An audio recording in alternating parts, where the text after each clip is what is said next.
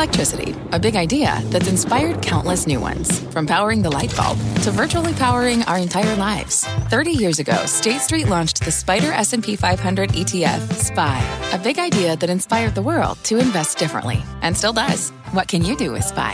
Before investing, consider the fund's investment objectives, risks, charges, and expenses. Visit ssga.com for a prospectus containing this and other information. Read it carefully before investing. SPY is subject to risks similar to those of stocks. All ETFs are subject to risk, including possible loss of principal. Alps Distributors, Inc. Distributor.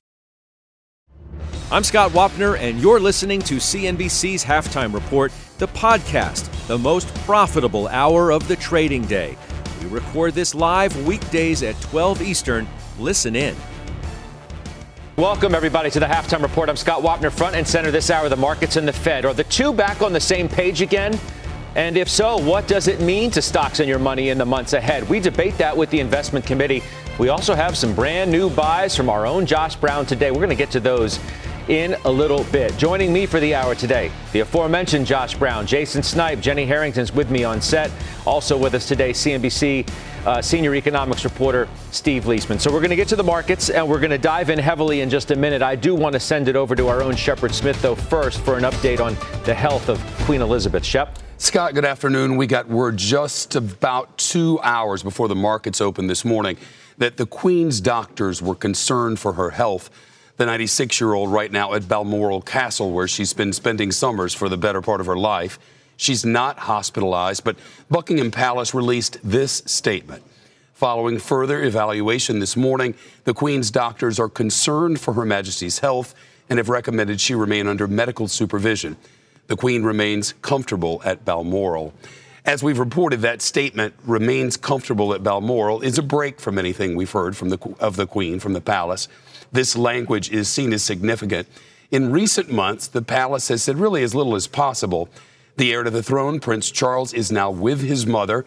Last hour, a flight arrived at Aberdeenshire Airport in Scotland with Prince William, Prince Andrew, Prince Edward, and Sophie, the Countess of Wessex. The Prince Harry, the Duke of Sussex, reports Sky News, is traveling separately by car and is en route to Balmoral now. His wife Meghan Markle, Sky reports, is not scheduled to travel, though Sky notes that could change. BBC reports well wishers are gathered in the rain at the gates of Balmoral, as well as outside Buckingham Palace in London. Just yesterday, the Queen pulled out of a virtual meeting after her doctor advised her she needed rest, according to the palace. The day before, on Tuesday, the Queen had welcomed the new Prime Minister, Liz Truss. Ms. Truss has tweeted this morning the whole country will be deeply concerned and that her thoughts and prayers are with the Queen and her family. Same for the Archbishop of Canterbury and First Ministers of Scotland and Wales. The royal biographer Robert Hardman notes the importance of the Queen to the country, saying to the BBC today, She is unlike any other monarch in British history. She's our longest reigning monarch. She stands for constancy, a sense of permanence and stability. He said, Over the years, people have probably taken her for granted often. Suddenly, he says, at times like this, we all realize how precious she is. Sky News reports the Queen was in what Sky calls a jovial mood and in good form earlier this week. In recent weeks, Sky News reports she's been spotted picnicking with her lady in waiting, as well as walking her beloved corgis. Now, at this hour, 5 p.m. British summertime in Scotland, as the rain falls, the Queen is reported to be resting comfortably, members of her family at her side at Balmoral updates throughout the afternoon on CNBC. For now, Scott, back to you. All right, Shepard Smith, thank you. We'll come back to you as needed. Uh, let's turn our attention to the markets where we're trying to hang on to positive territory, though. As I look now, we've uh, just dipped back negative uh, across the board for the major averages. We can see it on the screen here. The Dow is down by some 20 points. Been a, uh, that's S&P's flat. Um, but again, the markets have been reacting all morning long to the uh, comments today made by Fed Chair uh, Powell uh, with Cato. Fed will remain at it until the job is done, said the Fed Chair. History cautions strongly against prematurely loosening policy. Uh, he said, uh, Jenny, I'll turn to you first because you're right here in front of me. Um, Mike Santoli said this morning, uh, "quote The market feels like it's back in tune with the Fed again. 75 basis points is not scaring it. Is that how we should be thinking about the market today? I think so. Remember about three weeks ago we were talking about this, and it was maybe a week weekend change ahead of Jackson Hole. And what we were talking about is that Jerome Powell is the master of paving the way, and what he was clearly doing then was paving the way for it to potentially be 75 basis points, maybe 50. But all the Fed governors were out, and they were starting to pave the way too. And so here we are. We're coming up on September 21st, and lo and behold, it's probably going to be 75. And what we were talking about back then was, it's going to be rough in the interim as people kind of have their little existential crisis. Oh my God, it's going to be 75, it's going to be 50. You know what it's going to be. But the, his goal, I believe, is that by the time he gets us to that moment where he raises, we're ready for it. And I think that that setting expectations, and this is where we were talking about investing is a reflection of life, everybody likes to know what's coming to them. And they like to know what they're going to have on the moment that it gets there, maybe except for presents at your birthday, right? Um, that's fun to have a surprise. But for the most part, we don't want surprises. And that's what he's done. So I actually didn't think that we were out of sync with him for the past few months. I thought we were in sync. I think he's been doing exactly what I, as a portfolio manager, hope and expect him to do, which is act flexibly behave as a act as appropriate, be flexible, be data dependent. So everything I've heard is in line with what mm-hmm. I hope and expect from we, our Federal Reserve. We, we may want to know um, the answers to the critical questions as you suggest. The question is, can we handle the truth? can the markets handle the truth? The journal says I can handle it. Leaning towards 75. Hatzius at Goldman Sachs says they've raised their forecast to 75. And Steve Liesman, if anybody's been listening to you of late, this should be no surprise. It shouldn't be. And I, I, think maybe the market is focused a little bit on the wrong thing, which is 50 or 75 doesn't matter quite as much as the destination. And mm-hmm. the destination, I keep hearing time and time again, is this 4% mark where the Fed needs to get to and will stay. Scott, I've written down a bunch of ways, and you stop me when you get bored. You can do 25, 50, 75. You can do 50, 50, 50. You can do 75, 50, 25. Whatever you do, you add 150 to 230 and you get up near 380. Please check my math is correct. But that's really the point, and I think that's really the focus. And the, the Fed is a little bit contradictory in that, uh, as was just said, they are data dependent, but they're data dependent on the way to a defined destination. And that defined destination is to get to a restrictive policy. I think Powell was resolute today. Um, he talked about this idea of, you know, until the job is done, echoing what Brainard said yesterday. And really, for several weeks now, if you've been listening, the Fed has been on the same page, which is why I told the folks on the 5 o'clock halftime show I was mad at them uh, after Jackson Hole that they were surprised that Powell was so hawkish.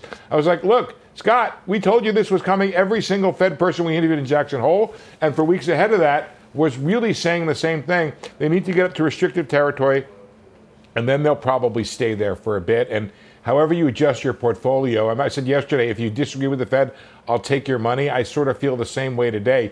You may have a different outlook on inflation and how it happens, but if you think inflation is going to go through a, a basic dynamic here, uh, you need to be prepared for the Fed to get to 4%. And, and the risk, I guess, Jason Snipe, is this scenario of higher for longer, where some just don't want to believe that that's going to be the case, that they're not going to be able to keep rates to go as high uh, or to keep them as high for as long as they want because of what's going to happen potentially to the economy. The, the market, to Jenny's point, may be, and to Santoli's point, may be, in their words, back in tune. That doesn't mean that the market is is going to be able to hold at these levels right around 4,000 on the S&P.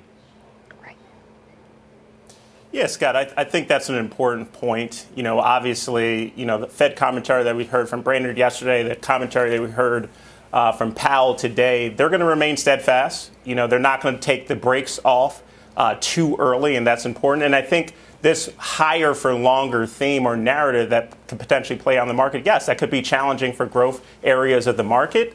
Um, but for us, we've been we've been defensive, as you know, for better part of this year and and more defensive, right? So I think areas like energy and healthcare continue to remain could do well in this environment. I think it's important to kind of look at quality in your portfolio and really manage through uh, this environment because it's a different environment that we saw last year and, and, through the through the pandemic. So I think it's a, it's important to kind of really maintain, reassess a portfolio, and, and, look to quality, you know, for opportunities going forward. Josh, this idea of, of higher for longer is it fully appreciated by in- investors? And if that is the case, uh, that the Fed does take rates to around four percent, if not more, and keeps them there for longer than people expect, what are the ramifications for stocks?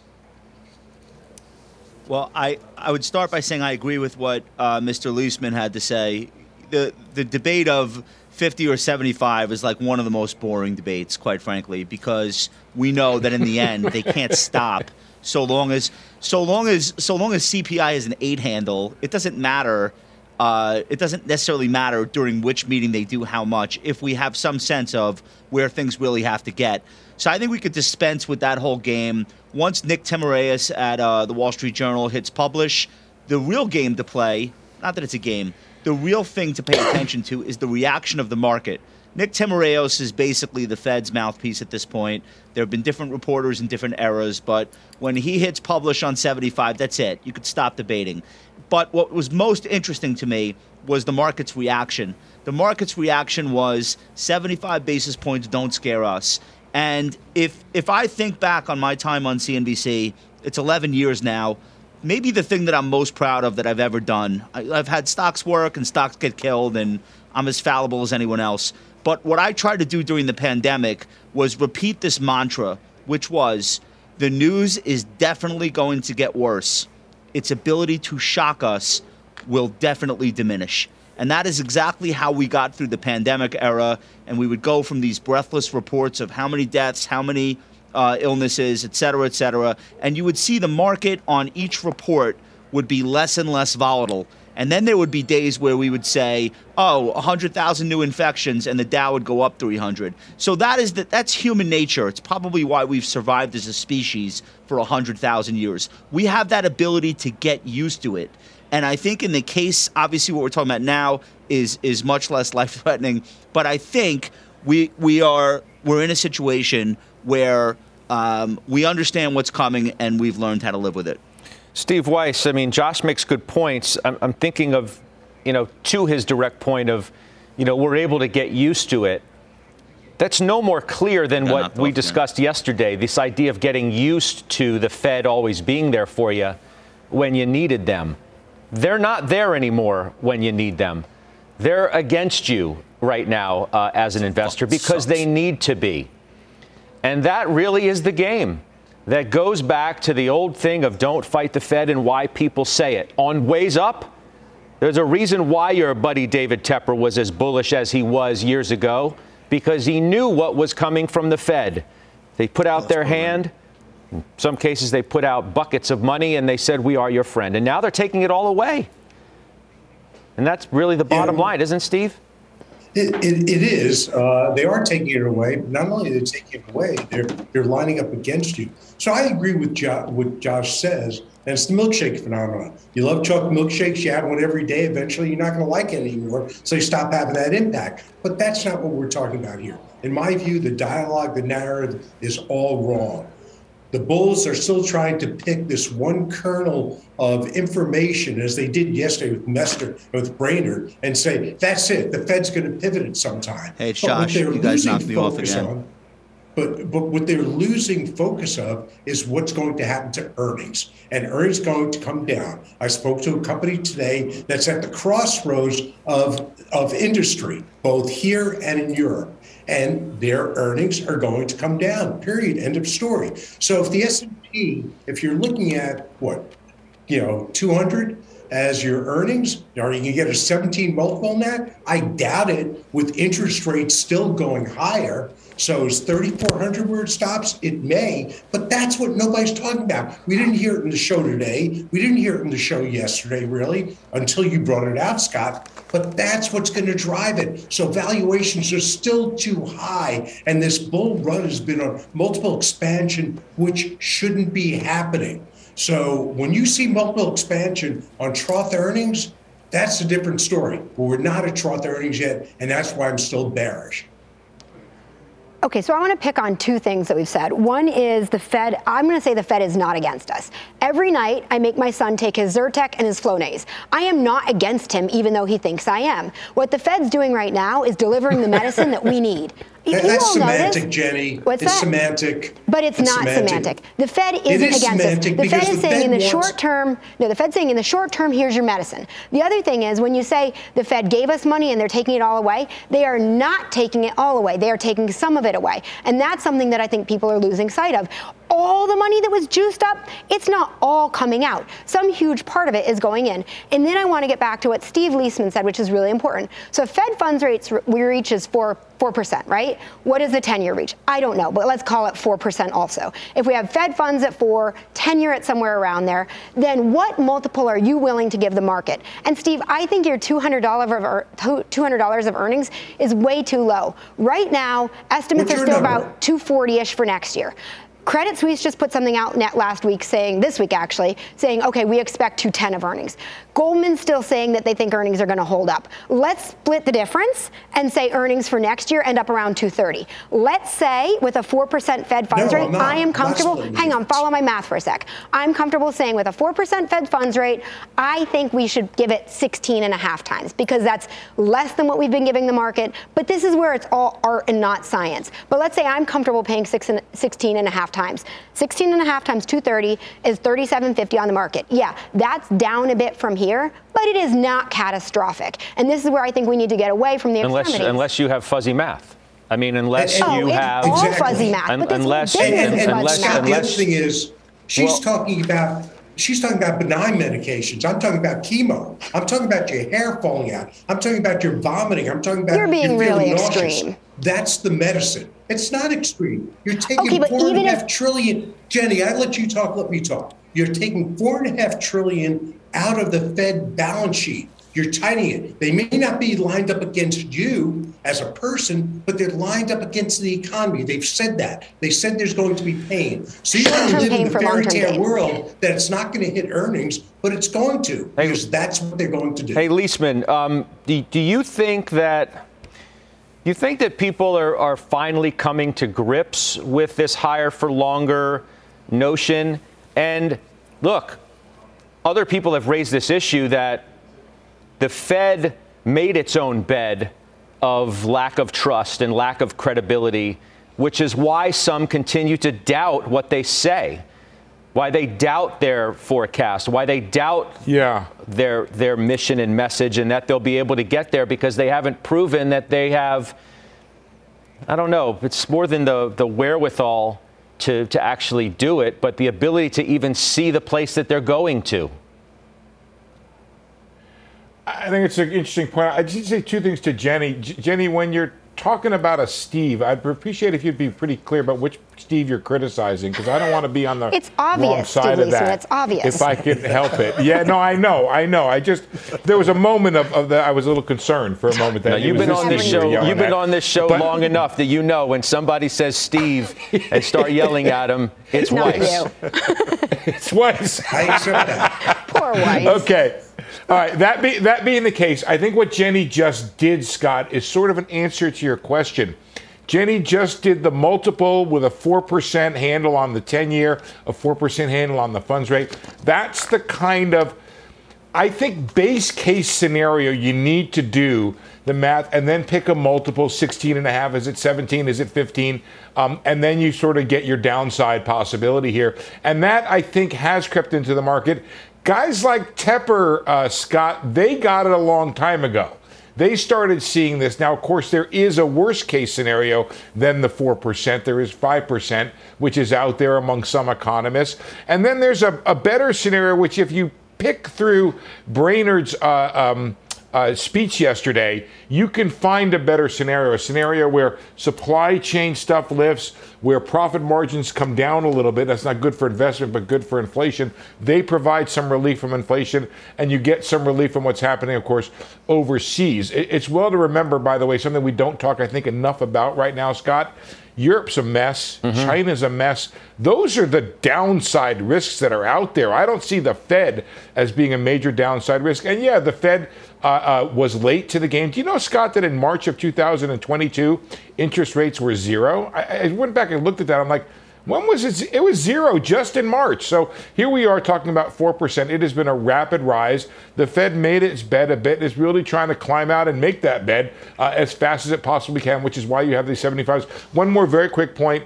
Um, before you ink in the 75, we're going to want to see next week's CPI report. Oh, for sure. Which I think we're going to get from California next week, Scott. For sure. And that has a possibility of 50. But the important point is getting on to what Josh Brown was saying is that if they do 50 now and you can still bet on the four so i wouldn't take that yeah. as a sign the fed is not going quite as high it just might take a little bit longer to get there. the, the other uh, thing to pick at is this conversation about multiples mm-hmm. multiples don't matter who Absolutely. cares what the multiple is if you don't know what the earnings are and that's the biggest question in the market, which our next guest, our headliner today, Chris Toomey with Morgan Stanley Private Wealth Management, has big opinions on because he says his base case for uh, this year's earnings are 220.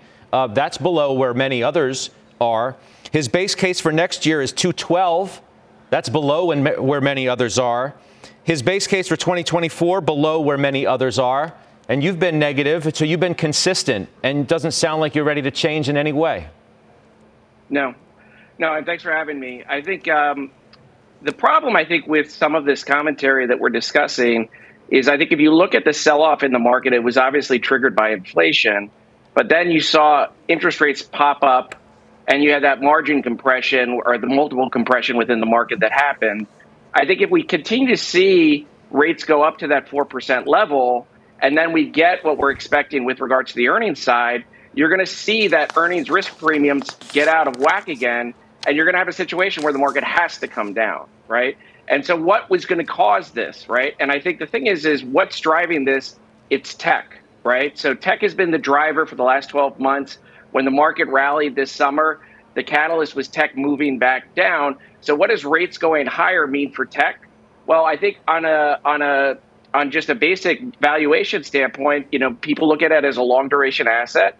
If rates continue to go higher, you have to discount that even more. So that's going to affect tech. And then if you get a situation, which I don't think people are spending too much time talking about, which is the dollar, what does that mean for big tech companies if the dollar continues to rise based on the fact that the Fed continues to be hawkish? If you look at ECB just raised rates 75 basis points, but if you look at what's what's the dollar done this year, and you look at it in comparison to countries like Japan, which have been delayed with regards to raising rates, the dollar is going to remain strong. What does that mean for tech earnings? That's going to hurt tech earnings. And so, in my mind, if you have a bearish view on the market, you have to you have to have a view with regards to tech.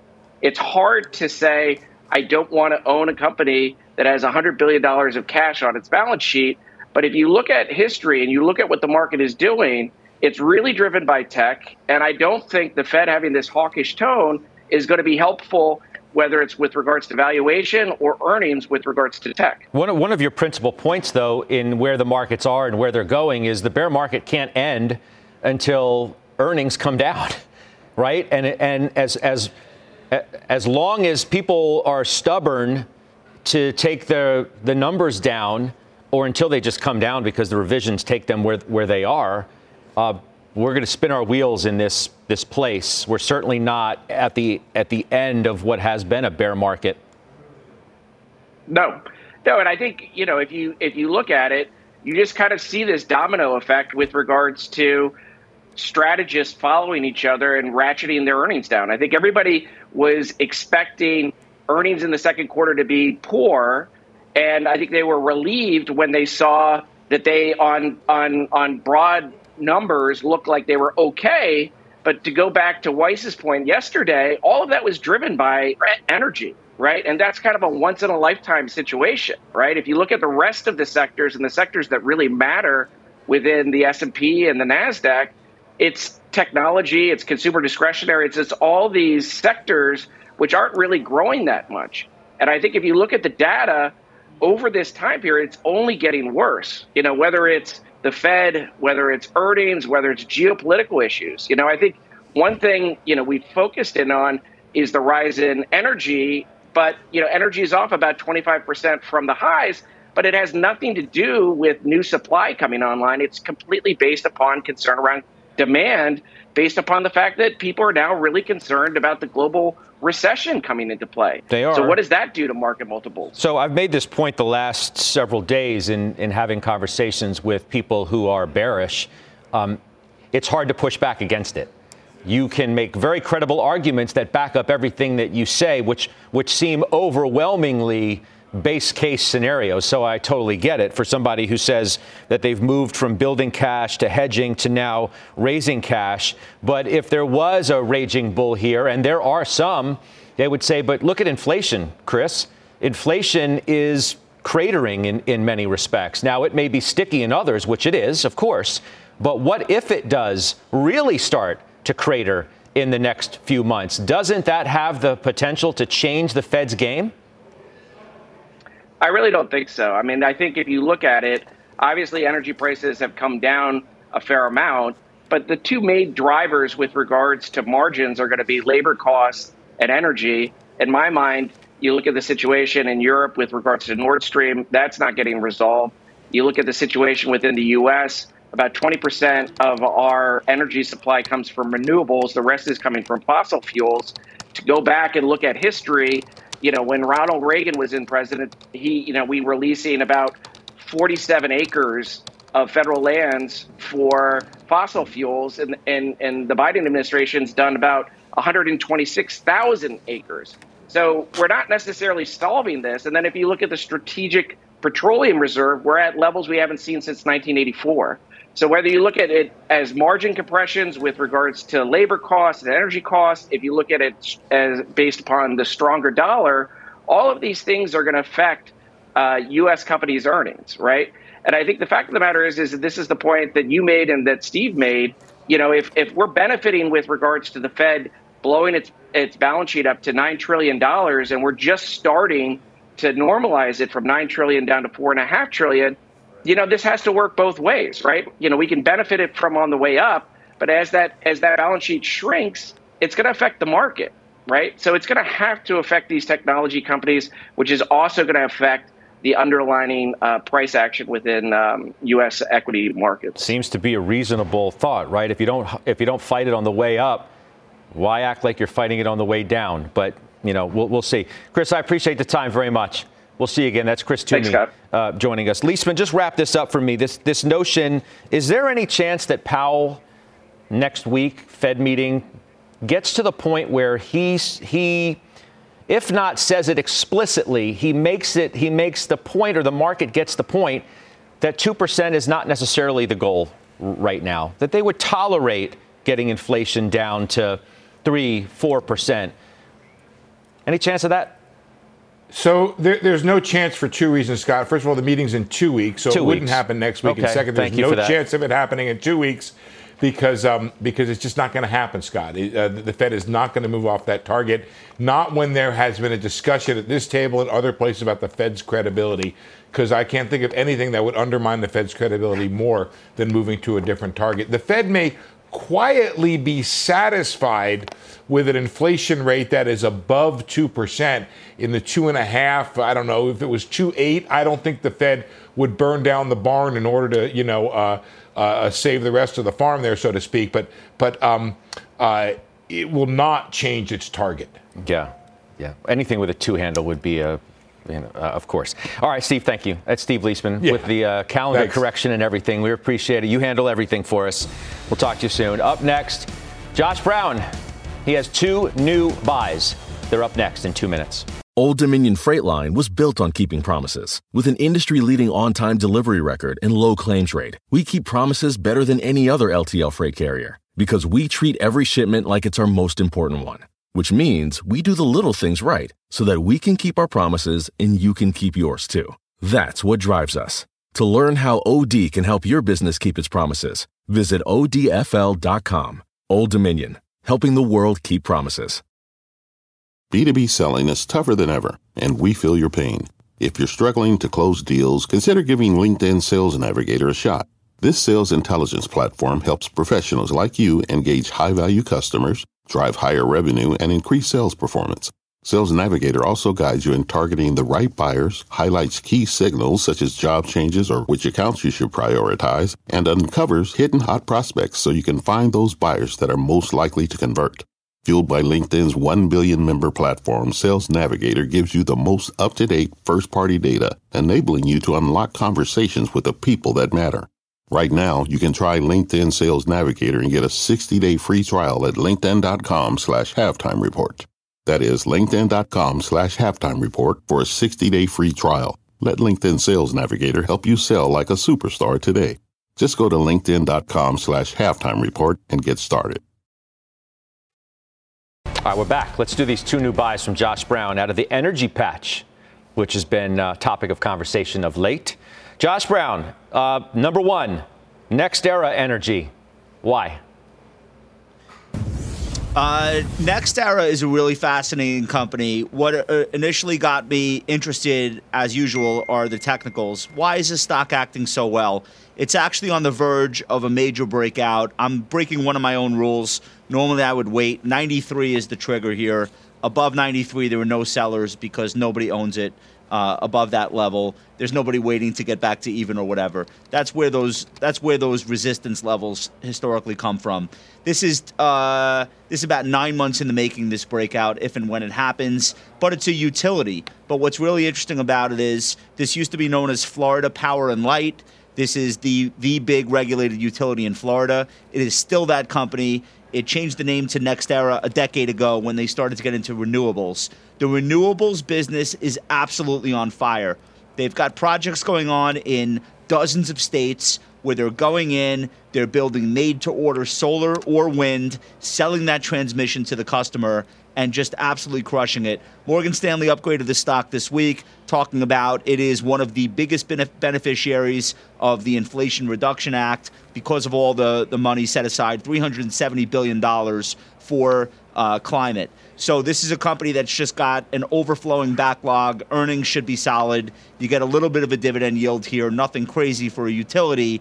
Um, but the fact that they've got both offense and defense under one ticker symbol is very attractive, and I think it'll ultimately take out that 93 level and have a true breakout. So oh, that's the story with okay. NextEra. Southwest Gas is number two. You playing a little Icahn action here?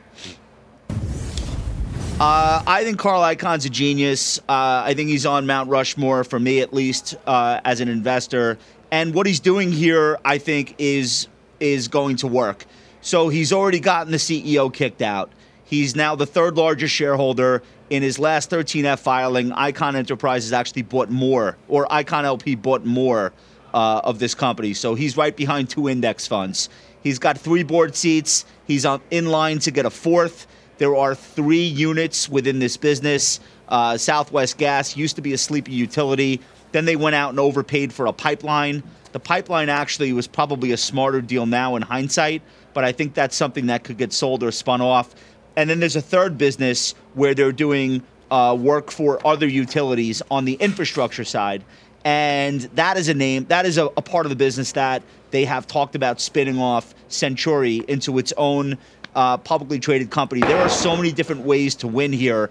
And I think there's a floor beneath the stock. Carl Icahn tried to buy the whole company for 75 and, and was rebuffed. So at 81, I don't think I have a lot of risk here. The upside, they start doing sales or spin offs, um, and I'm getting paid a 3% dividend while I wait. Uh, so I like this situation uh, from a risk reward standpoint. The reward could be huge if and when they give in and let Carl Icahn start to create value for shareholders. So um, it's a utility. Uh, it's not the most exciting thing on earth, but I think I'm gonna I think I'm gonna win here. All right, I'm seeing shares move higher here. Uh, Josh is not done, by the way. He's also adding to one of his positions. We'll give you the reveal next. What does it mean to be rich? Is it having more stories to share or time to give?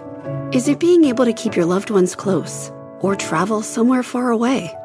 At Edward Jones, we believe the key to being rich is knowing what counts your dedicated financial advisor will take a comprehensive approach to your financial strategy to help support what truly matters to you. EdwardJones.com slash find your rich. Edward Jones, member SIPC. We're back. Let's go through another move from Josh Brown today. Bought more Uber on strength.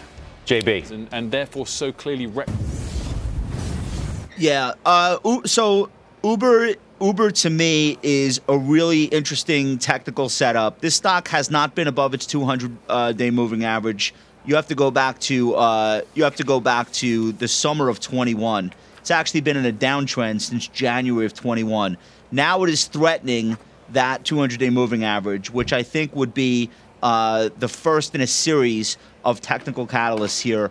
From a fundamental standpoint, I would urge everybody to listen to the conference call from the first week of August, and you'll notice that in the recent sell off of high growth tech, Uber gave nothing back. The buyers who came in and, and, and gapped this stock higher that morning are still there and accumulating. So uh, I really like what's going on here fundamentally. They have turned this business. It is now free cash flow positive. They had nothing but good things to say about the outlook for both mobility and for Eats. A lot of their competitors in those businesses are backing down or fading away, and they are gaining in strength. They've sold off a lot of non core assets that never made any sense.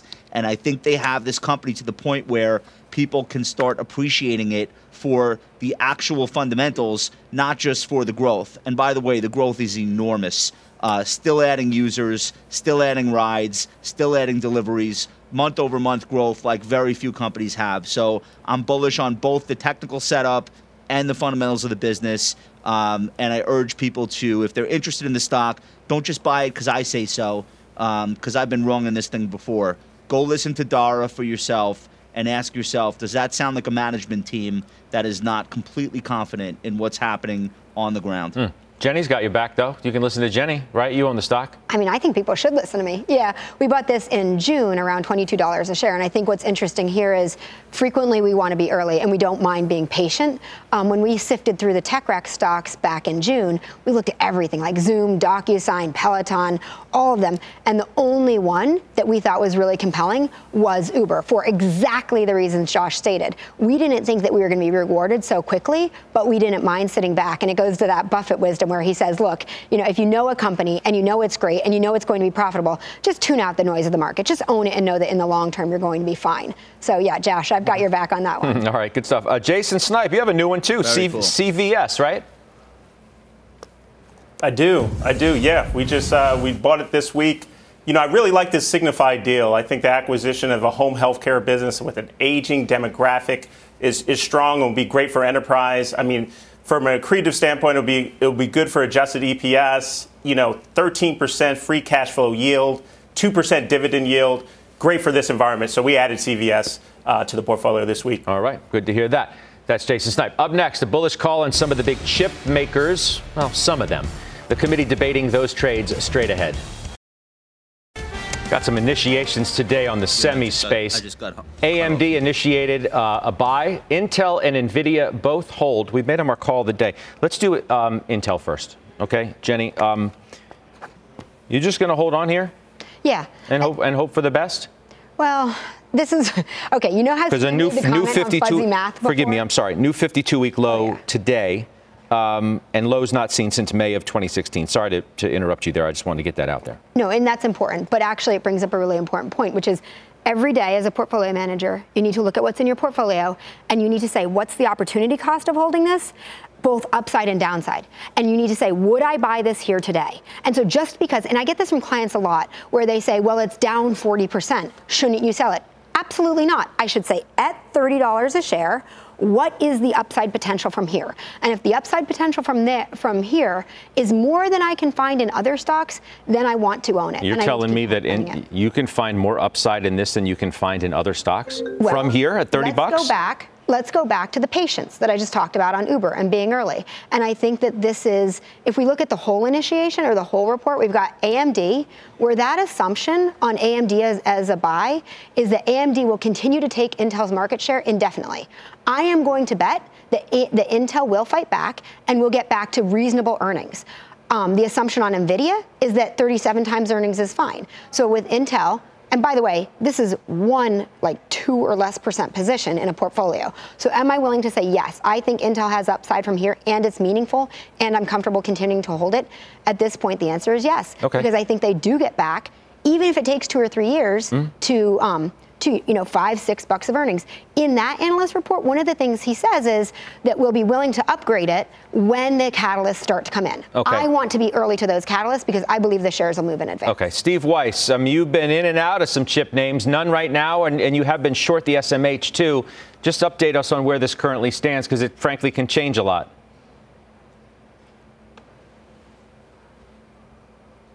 Well, I don't hear Weiss. We'll try and get him back. His uh, yeah, audio is obviously Scott. Oh, wait, I do got you. Start over. Yeah. Okay, I'm flat in the position right now, no position. Look, the way I look at NVIDIA, I still think is expensive. Uh, if the company's earnings forecast, according to Stifel analysts, hit their target, they'll earn what they earned in 2021. So you're writing off 2022. Uh, I don't think a company like that deserves a multiple that's twice what the market is. Uh, AMD, I like. Um, I don't own it yet. I think the CEO, Lisa Su, has done a phenomenal job remaking this company. I mean, this is one of the biggest jokes of the market for decades, and she's completely mm-hmm. turned it around. And Intel, I just can't believe there aren't better opportunities out there. The Intel nothing's been lived up to by the new CEO. Came with lots of pomp and circumstance, right? And hasn't been able to put it together. So, so maybe he needs some Zyrtec. okay, Jason but, Snipe, quickly on Nvidia. Hold, you own it. Um, 165 is 20% upside from here. Yeah, so this is a definite hold for me. I mean, it's a core part of our portfolio. I mean, the the license licensing. Um, you know, so, some of the stuff with the licensing and obviously some of the restrictions and the guide down and and and obviously uh, the report as of late, the, the earnings report weren't great. You know, gaming revenue, crypto mining, a lot of these, a lot of headwinds for the stock, FX. But I think going forward, I mean, just in terms from an innovation perspective, I mm-hmm. just think they're so far ahead of a lot of their competitors. So I think I think it's still worth owning. Okay, Santoli's midday word is next. Welcome back to the half. Senior markets commentator Mike Santoli. There he is from the New York Stock Exchange with his midday word. I led with what you said earlier today. The market seems to be on the same in the same place that the Fed is again. Yes, or the market thinks it is. Uh, we've seen it before where you've had to sort of reassess whether, in fact, uh, we do uh, have some harmony between where uh, the market is set up and the Fed. I do think you can certainly say, in terms of pricing of actual rate moves, it's there. Uh, the big question is is even that much going to feel like too much? You have real yields that have been going up, so inflation expectations have been going down, nominal yields up, and that seems to be giving us a little bit of uh, uh, maybe back and forth action here today. Very indecisive. You know, yesterday's rally clearly was uh, greenlit by Treasury yields coming in, the dollar falling, oil coming down. And today it's a little more of a mixed picture. I, I do say, though, uh, all the sentiment stuff and positioning news that keeps coming out suggests that it wouldn't take a, a, drop to the June lows to really generate those extremes that we got to back then. So that's a net positive that people are just not really feeling uh, the potential for upside right here. The debate seems to be higher for longer or that inflation is going to roll enough that the Fed won't have to. Yeah. I think higher for longer, if higher is 4% on the Fed funds rate, probably should be your premise. Uh, I do not think that you should doubt the Fed officials' word when they feel as if that might be necessary uh, to sort of, I don't know, sort of uh, do enough or even more than enough uh, to make sure that expectations don't get out of hand. But everyone, and the Fed included, you know, Powell said this at the end of his remarks today, you have to be a bit humble about projecting ahead too far in this kind of environment because you look at the post World War II spike in inflation and it was just an absolute vertical move on both directions. I don't think say say you can assume we're going to have something similar. It's not out of the question. Says one who's been humbled by his own projections and predictions. I, yes, even if I. yeah. Oh, I think you meant me. No, that's no, the case no. for me as well. No, so. no, no, no. I was I was yeah. talking directly about the Fed chair himself. Never you. Well, we'll see you for your last word. That's Mike. that camp. Yeah. Well, that's Mike Santoli. Coming up, some fresh 52-week lows for some stocks in Jenny's portfolio. We'll find out her strategy on them next. All right, we're back. All right, Jenny. So let's talk. Dow, Verizon, Warner Brothers Discovery, all hitting new lows today.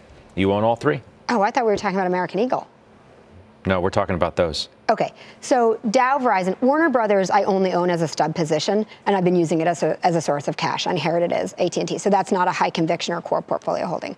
On Verizon and Dow, I think the thing on both of these is that you need to look at them almost as bond equivalents in the portfolio. The earnings growth is very little, but it's there over the next three years. The dividend growth is very little, but it's there over the next several years. So you have these big yields, you have these solid companies. In the case of Dow, well, actually, in the case of both of them, you have significant commitment by management to the dividends. So for me, these are super long term. Probably in 10 years, I'll be up on them. I don't mind just holding them and collecting the income. Okay. You said American Eagle? Yeah. So American Eagle. That's cut, down like 11%. Yeah, it stinks. So American Eagle so cut talk. their they sorry they suspended their dividend last night and had a nasty quarter. Okay. When I originally bought this, my thesis was twofold. One was that at eight times earnings, the stock had already incorporated a ton of bad news, and two, that even if earnings were cut by 50%, management would stand behind that dividend because even down 50% on earnings, which is by the way where they are, the dividend's still well covered. That didn't happen. So that's the company specific part. By the way, over the past 18 hours, I've been through all five areas of deny of uh, what is it, stages of grief with emphasis on anger, depression, and acceptance. Why not? Are you at selling? I am not there. So here's where I am. So one, I look at the company and Real I quick. say they have suspended the dividend. They may bring it back. I need right. to figure out when they're bringing it back. They have a history of suspending it occasionally and bringing it back. So I need to figure out that when they do, what level it'll be at. Okay. Um, yeah. But it is like anything. It's like having an employee who goes bad. Okay. I have 30 other stocks. I may replace it. I may. We've got to do final trades next. I got a good one coming up for uh, three hours from now and uh, 4 p.m. Eastern Time o- overtime. Joe Terranova with me, Stephanie Link, John Golub. Uh, we're going to talk about the market. Obviously, uh, now the Fed chair has spoken, and now he goes effectively silent until the Fed meeting in a couple of weeks. So we will see what the market does between now and then. If it's really on the same page finally, or once again with the Fed, I hope all of you will join me then. What's your final trade, Jenny?